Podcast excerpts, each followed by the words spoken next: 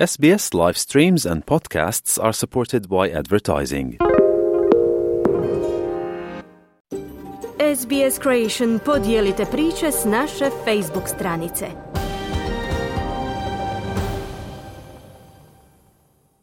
Za Radio SBS Ana Solomon o naglascima tjedna razgovaram s Klarom Kovačić, koja danas e, donosi informacije o tome da je vlada pozvala na vraćanje cijena prije uvođenja eura. Inspekcije uočile ozbiljne prekršaje, slijede i kazne, iskustvo Slovenije prije 16 godina i osoba tjedna Ana Knežević. Klara, dobro vam jutro. Dobro jutro. Uvođenje eura tema je dana i tjedna. Zašto? Zanos prelaska na europsku valutu na samu novu godinu gotovo da je nadmašio ulazak u šengensku eurozonu. Premijer Andrej Plenković i predsjednica Europske komisije Ursula von der Leyen ispili su kavu na Europskom trgu u Zagrebu a on ju slavodobitno plaća novčanicom od 50 eura. Prizor za povijest. A danas premijer nabršten prijeti mjerama upotrebljava jake riječi. Da li je to zbog odbijanja uvođenja eura? Ne, već zbog revne primjene konverzije Hrvatske kune u euro, zbog slobodnog zaokruženja cijena redovito na višu zbog oštećenja kupca. A gdje je to najvidljivije? Na svakom koraku, pa osim mentalnog napora pretvaranja starih cijena u nove, ljutnja i zbog spoznaje da je sve postalo skuplje i da ona kava na europskom trgu i nije bila toliko slavljenička koliko novi način putovanja u inflaciju.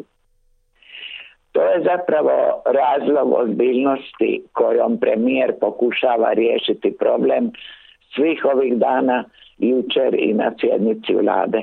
Kako e, reagira oporba? Očekivano.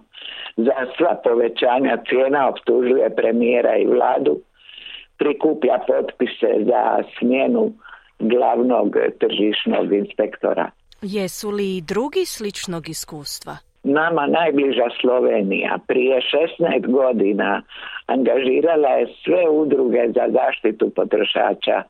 Objavljivala crne liste prekršitelja, javnu kontrolu svaka tri mjeseca, rezultate čestog inspekcijskog nadzora. Slovensko gospodarstvo je stabilno, no danas su cijene u odnosu na one prije 16 godina udvostručene no ne zbog konverzije. I što Hrvatska namjerava učiniti? Hrvatska na ovaj lov u mutnom reagira sa zakašnjenjem iako ima mehanizme za sprečavanje nezakonitog porasta, pa ih oporba pita gdje ste bili kad je grmilo. Inspektorat, porezna i carinska uprava tek se počinju angažirati na vraćanju novogodišnjih cijena. Za oko 100 proizvoda, uglavnom hranu i bezalkoholna pića, vrijedi vraćanje na stanje u subotu. Najavljuju se i nova poskupljenja.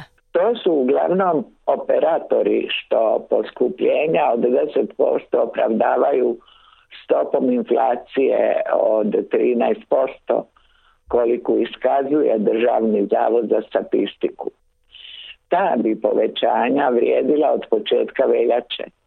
I dok oni prijete uvođenjem takozvane indeksne klauzule kojom bi cijene slijedile u stopu inflaciju, vlada im prijeti delimitiranjem cijene električne energije koja sada vrijedi do kraja ožujka do novog paketa mjera zaštite gospodarstva i radnika, na što je do sad potrošeno 27 milijardi kuna. Kako bi se mogao končati sukob? Sigurno vraćanjem na cijene prije nove godine, jer je od slavljeničke nedjelje povećanje cijena i do 80% za stotinjak usluga, te za desetak posto u ugostiteljstvu u trgovinama za 20 posto. Inspekcije su obavile u prvih pet dana oko 350 nadzora i prosječno povećanje cijena je oko 30%. Ako se ne vrate cijene, vlada prijeti zamrzavanjem subvencionirane električne energije i poreznim opterećenjima. I na posljedku zašto je Ana Knežević osoba tjedna? Jer je kao čelnica usluge za zaštitu potrošača jednostavno i razumljivo objasnila tokove nezakonite konverzije.